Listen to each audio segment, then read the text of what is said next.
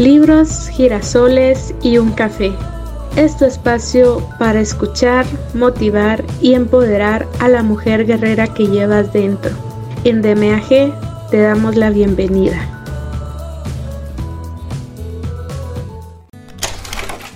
Hola y bienvenidas a este espacio. Les saluda como siempre Maggie Pineda, su compañera de viaje. En esta ocasión, la nueva aventura con DMAG se llama Los cinco lenguajes del amor, del Dr. Gary Chapman. Cómo expresar devoción sincera a su cónyuge. La experiencia en la que nos vamos a embarcar a partir de hoy es única. Como única es la experiencia con el resto de libros que ya tenemos en la lista de reproducción, los cuales también te invito a escucharlos. Te aseguro que será una transformación total en este tu viaje de mujer a guerrera. Sin nada más que agregar, comencemos. Los cinco lenguajes del amor. Cómo expresar devoción sincera a su cónyuge. Gary Chapman. Capítulo 7. Lenguaje de amor número 4. Actos de servicio. Antes de dejar a Jim y Janice, examinemos las respuestas de Jim a mi pregunta. ¿Se siente amado por Janice? Siempre me he sentido amado por ella, doctor Chapman. Ella es la mejor ama de casa del mundo, es una excelente cocinera, tiene mi ropa limpia y planchada, es maravillosa haciendo cosas con los niños, sé que me ama. El lenguaje principal de amor de Jim era lo que yo llamo actos de servicio. Por actos de servicio quiero decir hacer cosas que usted sabe que a su cónyuge le gusta que usted haga. Usted busca agradarlo sirviéndolo, para expresar su amor por él y haciendo cosas para él. Tales acciones como cocinar, servir una mesa, lavar platos, usar una aspiradora, limpiar una cómoda, sacar los cabellos del resumidero, quitar las manchas del espejo, quitar los insectos del parabrisas, sacar la basura, cambiar los pañales del niño, pintar un dormitorio, desempolvar los anaqueles, mantener el auto en condiciones de operación, lavar el auto, limpiar el garage, podar el césped, recortar los arbustos, recoger las hojas, desempolvar las persianas, sacar a pasear al perro, cambiar la caja del gato, cambiar el agua del acuario de peces, etc. Todos son actos de servicio. Requieren pensamiento, planificación, tiempo, esfuerzo y energía si se hacen con un espíritu positivo, son en verdad expresiones de amor. Jesucristo dio una simple pero profunda ilustración de cuando lavó los pies de sus discípulos. En una cultura donde la gente usaba sandalias y caminaba por las calles polvorientas, era costumbre que el siervo de la familia lavara los pies de los invitados cuando estos llegaban. Jesús que había enseñado a sus discípulos a amarse los unos a los otros, les dio ejemplos de cómo expresar ese amor al, tomar una palangana y una toalla, y procedió a lavar sus pies. Después de esa simple expresión de amor, los animó a seguir su ejemplo. Anteriormente, Jesús había indicado que en su reino los que quisieran ser grandes serían siervos. En la mayoría de las sociedades, los que son grandes se enseñorean sobre los que son más pequeños, pero Jesucristo dijo que los que eran grandes debían servir a los demás. El apóstol Pablo resumió esa filosofía cuando dijo, Servíos los unos a los otros en amor. Descubrí el impacto de los actos de servicio en la pequeña vía de China Grove, en Carolina del Norte. China Grove fue asentada originalmente entre arbustos de frambuesa china, no lejos del legendario Mayberry de Andy Griffith, y a una hora y media del Monte Pilot. Al momento de escribir esta historia, China Grove es ya un pueblo textil con una población de 1500 habitantes. Yo había estado lejos por más de 10 años estudiando antropología, psicología y teología cumplía mi visita semianual para mantenerme en contacto con mis raíces. Conocía a casi todos, menos al Dr. Shin y al Dr. Smith, quienes trabajaban en la fábrica de tejidos. El Dr. Shin era el médico y el Dr. Smith era el dentista. Y por supuesto, ahí estaba el predicador Blackburn, que era el pastor de la iglesia. Para la mayoría de parejas en China Grove, la vida se centraba en el trabajo y en la iglesia. La conversación de toda la fábrica tenía que ver con la última decisión del superintendente y cómo afectaba esta a sus trabajos en particular. Los servicios en la iglesia se centraban principalmente en los anticipados gozos del cielo. En ese prístino escenario americano descubrí el lenguaje del amor número 4. Estaba bajo un árbol, luego de haber salido de la iglesia un domingo cuando Mark y Mary se me acercaron. No los reconocí a ninguno de ellos. Supuse que habrían crecido mucho mientras yo estaba lejos. Mark se presentó diciendo Sé que ha estado estudiando consejería. Sonreí y le dije Bueno, un poquito. Tengo una pregunta, dijo. ¿Puede una pareja permanecer casada si no se ponen de acuerdo en nada? Esta era una de esas preguntas teóricas que yo sabía que tenían una raíz personal. Hice a un lado la naturaleza teórica de su pregunta y le hice una pregunta personal. ¿Por cuánto tiempo han estado casados? Dos años, respondió, y no nos ponemos de acuerdo en nada.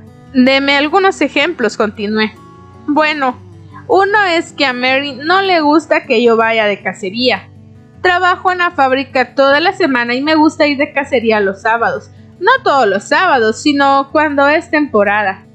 Mary había estado callada hasta ese momento e interrumpió. Y cuando la temporada de cacería termina, él se va de pesca y además no caza solamente los sábados, a veces hasta deja de trabajar para ir a cazar una o dos veces al año dejo de trabajar uno o dos días para ir de cacería a las montañas con algunos compañeros. No creo que haya nada de malo en eso. ¿En qué más no se ponen de acuerdo? pregunté. Bueno, ella quiere que vaya a la iglesia todo el tiempo. No me importa ir el domingo por la mañana, pero el domingo por la noche quiero descansar. Está bien si ella quiere ir, pero no creo que yo deba ir. Nuevamente, Mary habló. En verdad no quieres que vaya tampoco, dijo. Haces un alboroto cada vez que paso la puerta. Sabía que las cosas no se iban a solucionar en un día caluroso bajo la sombra de un árbol frente a una iglesia, pero como un joven aspirante a consejero, temía que ya no podía parar el asunto, y como había sido entrenado para preguntar y escuchar, continué en que otras cosas no están de acuerdo. En esta ocasión fue Mary quien respondió. Quiere que permanezca en el hogar todo el día y que trabaje en la casa, dijo. Se pone furioso si voy a ver a mi madre o voy de compras o algo. No me importa que vaya a ver a su madre, dijo él. Pero cuando vuelvo a casa me gusta ver todo limpio. Algunas semanas no arregla la cama por tres o cuatro días y la mitad del tiempo ni siquiera ha comenzado a preparar la cena. Yo trabajo mucho y me gusta comer cuando llego a casa. Además, la casa es un verdadero caos, continuó el muchacho. Las cosas del niño están tiradas por el piso, el niño está sucio y a mí no me gusta la inmundicia. Ella parece feliz vivir en un chiquero. No tenemos muchas cosas. Vivimos en una casa pequeña de la fábrica, pero por lo menos debe estar limpia. ¿Qué hay de malo si él me ayuda en la casa? preguntó Mary. Él se comporta como un esposo que cree que no debe hacer nada en la casa. Todo lo que quiere es trabajar y cazar. Quiere que yo lo haga todo. Hasta quiere que le lave el auto. Pensando que sería mejor comenzar a buscar soluciones antes que continuar buscando más desacuerdos, miré a Mark y le pregunté. Mark, cuando estaban de novios antes de que se casaran, ¿Se iba de cacería todos los sábados? La mayoría de los sábados, dijo, pero siempre llegaba a casa a tiempo para verla el sábado por la noche. La mayor parte de las veces llegaba a casa a tiempo para lavar mi camión antes de irla a ver. No me gustaba ir a verla con un camión sucio. Mary, ¿qué edad tenía cuando se casó? Le pregunté. Dieciocho años, dijo. Nos casamos poco después de que terminé mi escuela secundaria. Mark se graduó un año antes que yo y ya estaba trabajando. Durante los años de escuela secundaria ¿con qué frecuencia Mark la visitaba? inquirí. Eh, venía casi todas las noches, dijo ella. En verdad venía por las tardes y a menudo se quedaba y comía con mi familia. Me ayudaba a hacer los trabajos de la casa y luego nos sentábamos y conversábamos hasta la hora de la comida. Mark, ¿qué hacían los dos después de la comida? pregunté. Mark me miró con una sonrisa de vergüenza y dijo, Bueno, lo que hacen los novios usted sabe. Pero si yo tenía un trabajo de la escuela, dijo Mary. Él me ayudaba, a veces Pasábamos horas en esos trabajos. Yo estaba encargada de la carroza alegórica de Navidad y me ayudó por tres semanas todas las tardes. Fue hermoso. Cambié el giro y me concentré en la tercer área de su desacuerdo. Mark. Cuando estaba de novio, ¿iba a la iglesia con Mary los domingos o por la noche? Sí, iba, respondió. Si no había si no iba a la iglesia con ella, no podía verla esa noche. Su padre era estricto en ese sentido. Él nunca se quejaba, dijo Mary. En realidad parecía disfrutarlo, inclusive nos ayudaba con el programa de Navidad. Después de que terminamos de hacer la carroza alegórica, comenzamos a trabajar en el programa para la iglesia. Pasamos como dos semanas trabajando en eso. Él es muy bueno cuando se trata de pintar y de arreglar escenarios. Pensé que comenzaba a ver algo de luz, pero no estaba seguro si Mark y Mary lo veían. Me volví a Mary y le pregunté, cuando estaba de novia con Mark, ¿qué la convenció de que realmente la amaba? ¿Qué le hacía diferente de los otros muchachos con los que salía? La manera en la que me ayudaba en todo, dijo. Estaba ansioso de ayudarme. Ninguno de los otros muchachos jamás expresaron ningún interés en esas cosas pero parecía muy natural para Mark. Aún me ayudaba a lavar los platos cuando comía en nuestra casa. Era la persona más maravillosa que había conocido, pero después de que nos casamos eso cambió y ya no me ayudó en nada. Volviendo a Mark, le pregunté, ¿por qué cree que hizo todas esas cosas para con ella antes del matrimonio?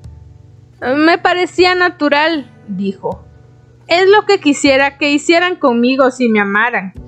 ¿Y por qué cree que dejó de ayudarla después de que se casaron? le pregunté. Bueno, pensé que sería como en mi familia. Papá trabajaba y mamá cuidaba de todas las cosas en la casa. Nunca vi a mi padre limpiar el piso, lavar los platos o hacer ninguna tarea doméstica. Puesto que mi mamá no trabajaba fuera de la casa, mantenía todo limpio, cocinaba, lavaba y planchaba. Pensaba que esa era la manera en que tenía que ser. Esperando que Mark viera lo que yo veía, le pregunté, Mark, hace un momento, ¿qué oyó decir a Mary cuando le pregunté qué era lo que había hecho sentirse amada cuando eran novios? Respondió, ayudarla a hacer las cosas con ella. Las peticiones dan dirección al amor, pero las demandas detienen el flujo del amor. Así que, ¿entiende? Continué. ¿Por qué no se ha sentido amada a ella cuando usted dejó de ayudarla con sus cosas? Asintió con la cabeza y continué. Fue normal para usted seguir el modelo de su padre y de su madre en el matrimonio. Casi todos tenemos esa tendencia, pero su conducta hacia Mary tuvo un cambio radical con respecto al noviazgo. Lo único que le aseguraba a ella su amor desapareció. Pregunté a Mary. ¿Qué oyó decir a Mark cuando le pregunté por qué hizo todas esas cosas para ayudar a Mary cuando eran novios? Dijo que era algo natural para él, replicó ella. Así es, dije. También dijo que eso es lo que quisiera que alguien haga por él si lo amara. Él hacía esas cosas para usted y con usted, porque en su mente esa era la manera en que cualquiera muestra amor una vez que se casaron y vivieron en su casa, él esperaba que usted hiciera cosas que demostraran que usted lo amaba, como mantener limpia la casa, cocinar, etc. En resumen, usted tendría que hacer cosas para expresarle su amor. Cuando él no la vio hacer esas cosas, ¿entiende por qué no se sintió amado? Mary asintió con la cabeza y continué. Pienso que la razón por la cual ambos son infelices en el matrimonio es que ninguno de ustedes muestra su amor haciendo nada por el otro. Mary dijo, Pienso que está en lo cierto y la razón por la que dejé de hacer cosas para él es porque me ha ofendido su espíritu exigente. Es como si quisiera hacerme igual a su madre. Así es, dije. Y a nadie le gusta ser forzado a hacer nada. El amor se da libremente. No se puede exigir amor. Las peticiones dan dirección al amor, pero las demandas detienden el flujo del amor. Mark interrumpió y dijo, ella tiene razón, doctor Chapman. He sido demandante y crítico porque he estado desilusionado de ella como esposa. Sé que he hecho algunas cosas crueles y entiendo por qué ella está tan enojada conmigo. Pienso que las cosas pueden cambiar muy fácilmente en este momento, dije. Saqué dos tarjetas de mi bolsillo. Probemos algo. Quiero que cada uno de ustedes se siente en los escalones de la iglesia y escriba una lista de peticiones. Mark, quiero que haga una lista de tres o cuatro cosas que si Mary decide hacerlas, lo harán sentirse amado cuando llegue a la casa por las tardes. Si arreglar la cama es tan importante para usted, entonces escríbalo. Mary, quisiera que haga una lista de tres o cuatro cosas que quisiera que Mark le ayudara a hacer cosas que si él decide hacerlas, le ayudarían a saber que él la ama. Me gustan las listas, ayudan a pensar en forma concreta. Después de cinco o seis minutos me entregaron sus listas. La de Mark decía así. 1. Arreglar las camas todos los días. 2. Tener lavada la cara del niño cuando llegue a casa. 3. Guardar sus zapatos en el guardarropas antes de que llegue a casa. Y 4. Haber comenzado a cocinar antes que llegue a casa para que podamos comer entre 30 o 45 minutos después de mi llegada. Leí la lista en voz alta y dije a Mark, Entiendo que si ella acepta cumplir con esto, usted lo tomará como un acto de amor hacia usted. Así es, dijo. Si ella hace esas cuatro cosas, habrá recorrido un gran trecho en mi cambio de actitud hacia ella. Entonces leí la lista de Mary. 1. Quiero que lave el auto todas las semanas en vez de esperar que yo lo haga. 2. Quiero que cambie los pañales del niño cuando llegue a casa por la tarde, especialmente si estoy cocinando. 3. Quiero que pase el aspirador en la casa una vez a la semana. Y 4. Quiero que corte el césped todas las semanas en el verano y no deje que crezca tanto, lo que me hace sentir avergonzada por mi patio, le dije. Entiendo que dice que si Mark acepta hacer estas cuatro cosas, tomará estas acciones como verdaderas expresiones de amor hacia usted. Así es, dijo. Sería maravilloso si él hiciera esas cosas. ¿Le parece razonable esta lista, Mark? ¿Es factible para usted hacer estas cosas? Sí, dijo. Mary, ¿las cosas de la lista de Mark le parecen razonables y factibles para usted? ¿Podría hacerlas si se decide? Sí, dijo. Puedo hacer esas cosas. En el pasado me he sentido abrumada porque no importa lo que hiciera nunca era suficiente. Mark, dije. Entiendo que estoy sugiriendo un cambio de modelo de matrimonio distinto del que su padre y su madre tenían. Oh, dijo, mi padre cortaba el césped y lavaba el auto, pero él no cambiaba los pañales ni limpiaba el piso, ¿verdad? Así es, dijo. No tiene que hacer esto, ¿entiende? Si lo hace, sin embargo, será un acto de amor para Mary. Y a Mary le dije, Usted debe entender que no tiene que hacer estas cosas, pero si quiere expresar su amor para Mark, aquí están cuatro maneras que serán significativas para él. Quiero sugerirle que las ensayen por dos meses y vean si ayudan a mejorar la relación. Al final de dos meses, Ustedes pueden añadir peticiones adicionales a su lista y compartirlas con el otro. Sin embargo, no deben añadir más de una petición por mes. Esto tiene sentido, dijo Mary. Creo que nos ha ayudado, dijo Mark. Se tomaron de la mano y se fueron hacia su automóvil. Me dije en voz alta. Creo que para esto es la iglesia. Voy a ser feliz siendo consejero. Nunca he olvidado el discernimiento que obtuve bajo ese árbol de frambuesas chinas. Lo que hacemos por cada uno antes del matrimonio no es una indicación de lo que haremos después del matrimonio. Después de años de investigación, comprendí qué situación única me presentaron Mark y Mary. Rara vez me topo con una pareja en la que los dos hablan el mismo lenguaje del amor. Para ambos, los actos de servicio eran su lenguaje principal de amor. Cientos de individuos pueden identificarse con Mark o con Mary y reconocer que la manera principal en la que ellos se sienten amados es por aquellos actos de servicio de parte de su cónyuge. Guardar los zapatos, cambiar los pañales, lavar los platos o el auto, limpiar o podar, habla mucho para aquel individuo para quienes los actos de servicio son el lenguaje principal de amor. A lo mejor usted se preguntará si Mark y Mary tenían el mismo lenguaje principal de amor, ¿por qué tenían tantas dificultades? La respuesta radica en el hecho de que los dos hablaban diferentes dialectos, hacían cosas para el otro pero no las más importantes. Cuando fueron forzados a pensar concretamente, fácilmente identificaron sus dialectos específicos. Para Mary era lavar el auto, cambiar los pañales y limpiar el piso y podar el césped, mientras que para Mark era arreglar la cama, lavar la cara del niño, guardar los zapatos y tener la cena preparándose cuando él llegara a su casa. Cuando comenzaron a hablar los dialectos adecuados, su tanque de amor comenzó a llenarse, puesto que los actos de servicio eran su lenguaje principal de amor. Aprender el lenguaje específico del otro era relativamente fácil para ellos. Antes de dejar a Mark y a Mary, me gustaría hacer otras observaciones. Primero, ellos ilustran claramente que aquello que hacemos antes del matrimonio no es ninguna indicación de lo que haremos después de la boda. Antes de casarnos somos empujados por la fuerza de la obsesión del enamoramiento. Después volvemos a ser lo que éramos antes de enamorarnos. Nuestras acciones son influidas por el modelo de nuestros padres, por nuestras propias personalidades, nuestra percepción del amor, nuestras emociones, necesidades y deseos. Solamente una cosa es cierta en relación con nuestra conducta. No será la misma conducta que teníamos cuando estábamos atrapados en el enamoramiento. Eso me lleva a la segunda verdad ilustrada por Mark y Mary.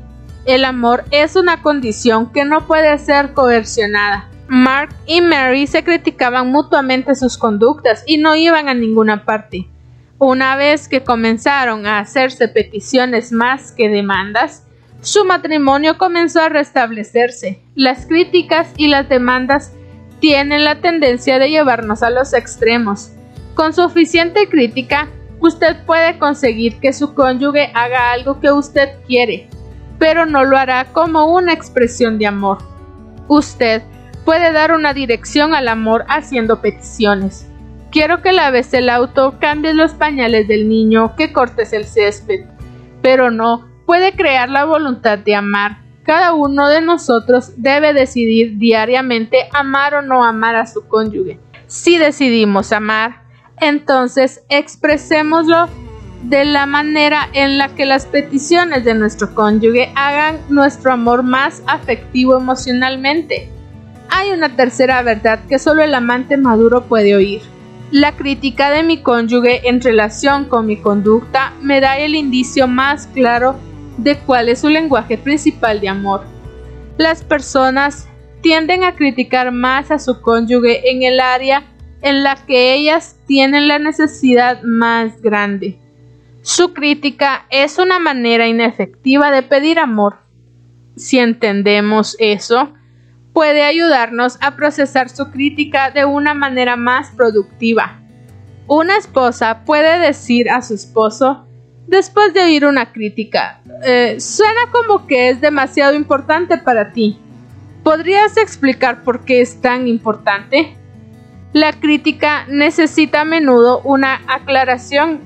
Iniciar una conversación puede cambiar la crítica en una petición, en lugar de quedar como una demanda. La constante condenación de Mary por la cacería de Mark no era una expresión de odio de ella por la casa, sino que ella culpaba a la casa de impedir que Mark lavara el auto, limpiara la casa y cortara el césped. Cuando él aprendió a llenar la necesidad de amor de ella, usando su lenguaje principal de amor, ella fue libre para apoyarlo en sus actividades de casa. Apóyanos en este gran proyecto de vida enfocado a toda mujer que busca su estabilidad emocional, física y económica. Tu donativo nos ayuda a crear contenido de calidad. Búscanos en nuestra cuenta de GoFundMe como De Mujer a Guerrera. Síguenos en nuestras redes sociales como arroba soy DMAG. No te pierdas de todas las sorpresas que tenemos preparadas para ti. ¿Monigote o esposa? Le he servido por 20 años, he dependido de él para todo. He sido su monigote, no me ha tomado en cuenta para nada, me ha maltratado, me ha humillado delante de mis amigas y de la familia. No lo odio, no le deseo ningún mal, pero me ha herido y ya no quiero vivir más con él. Esa esposa ha realizado actos de servicio por 20 años, pero no han sido expresiones de amor, fueron cosas que hizo por temor, por culpa y por resentimiento. Un monigote es un objeto inanimado. Puede hacer lo que quiera con él. Puede ser su siervo, pero no su compañero. Cuando tratamos a nuestros cónyuges como objetos, descartamos la posibilidad del amor, la manipulación por medio de la culpa. Si fueras un buen cónyuge harías esto por mí. Eso no es un lenguaje de amor. La coerción por el temor, tú harás esto o lo lamentarás. Es ajena al amor. Debido a los cambios sociológicos de los últimos 30 años, ya no hay un estereotipo común del papel masculino y femenino en la sociedad occidental. Ninguna persona puede ser un monigote. Podemos dejar que nos utilicen, pero en realidad somos criaturas con emociones, pensamientos y deseos, y tenemos la capacidad de tomar decisiones y actuar. Dejar que otros nos usen o manipulen no es un acto de amor, en realidad es un acto de traición. Usted está permitiendo que él o ella desarrollen hábitos inhumanos. El amor dice, te amo demasiado para permitir que me trates de esta manera. No es bueno para ti ni para mí. A todas las guerreras que nos escuchan, queremos invitarlas a que sean parte de nuestra red de profesionales y compartan este gran viaje para apoyar a toda mujer que busca su crecimiento y bienestar total. Escríbenos al correo talento Vencer los estereotipos. Aprender el lenguaje amoroso de los actos de servicio requerirá que algunos de nosotros examinemos nuestros estereotipos de los papeles de los esposos y las esposas. Mark estaba haciendo lo que la mayoría de nosotros hacemos naturalmente. Estaba siguiendo el modelo del papel de sus padres, pero ni siquiera eso lo estaba haciendo bien. Su padre lavaba el auto y cortaba el césped. Mark no lo hacía. Pero esa era la imagen mental que tenía de lo que un esposo debía ser. Definitivamente no se imaginaba pasando la aspiradora al piso ni cambiando los pañales del niño. Le damos crédito de querer romper este estereotipo cuando comprendió cuán importante era para Mary. Eso es lo que necesitamos hacer todos nosotros si el lenguaje principal de amor de nuestro cónyuge nos pide algo que nos parece inapropiado para nuestro papel. Debido a los cambios sociológicos de los últimos 30 años, ya no hay un estereotipo común de los papeles masculinos y femeninos en la sociedad norteamericana. Sin embargo, eso no quiere decir que se hayan removido todos los estereotipos, significa más bien que el número de estereotipos se ha multiplicado. Antes de los días de la televisión, la idea que una persona tenía de lo que la esposa y el esposo debían hacer y cómo debían relacionarse estaba influida principalmente por los padres de uno. Con la presentación de la televisión y la proliferación de las familias con un solo padre, sin embargo, los modelos de papeles son influidos a menudo por fuerzas fuera del hogar. Cualesquiera que sean sus percepciones, seguramente su cónyuge percibe los papeles maritales de una manera diferente a como usted lo hace. Se necesita un deseo de examinar y cambiar los estereotipos para expresar el amor más afectivamente. Recuerde, el mantener los estereotipos no da réditos, pero sí hay grandes beneficios en llenar las necesidades emocionales de su cónyuge.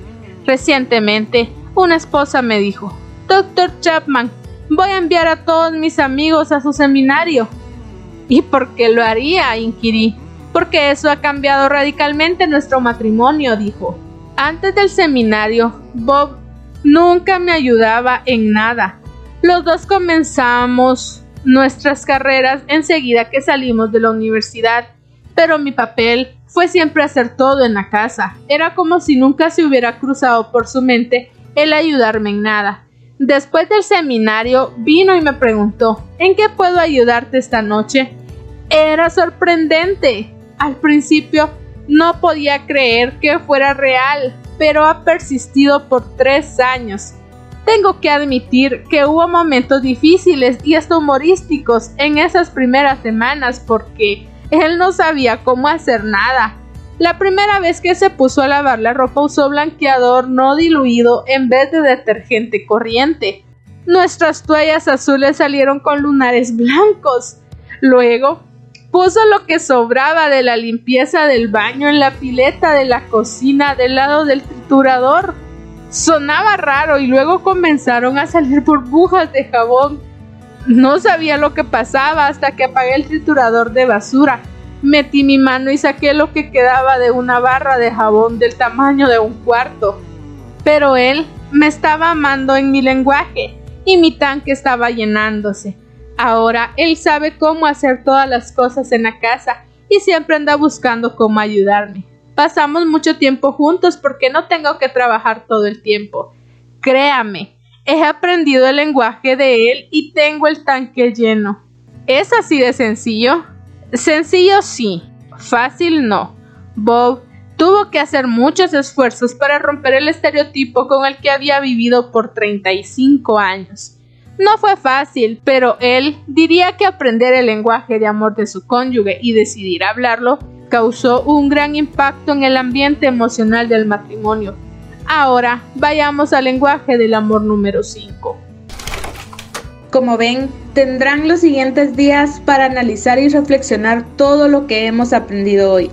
Nos vemos la próxima semana para una siguiente dosis de este espacio, libros, girasoles y un café. Un abrazo y hasta pronto.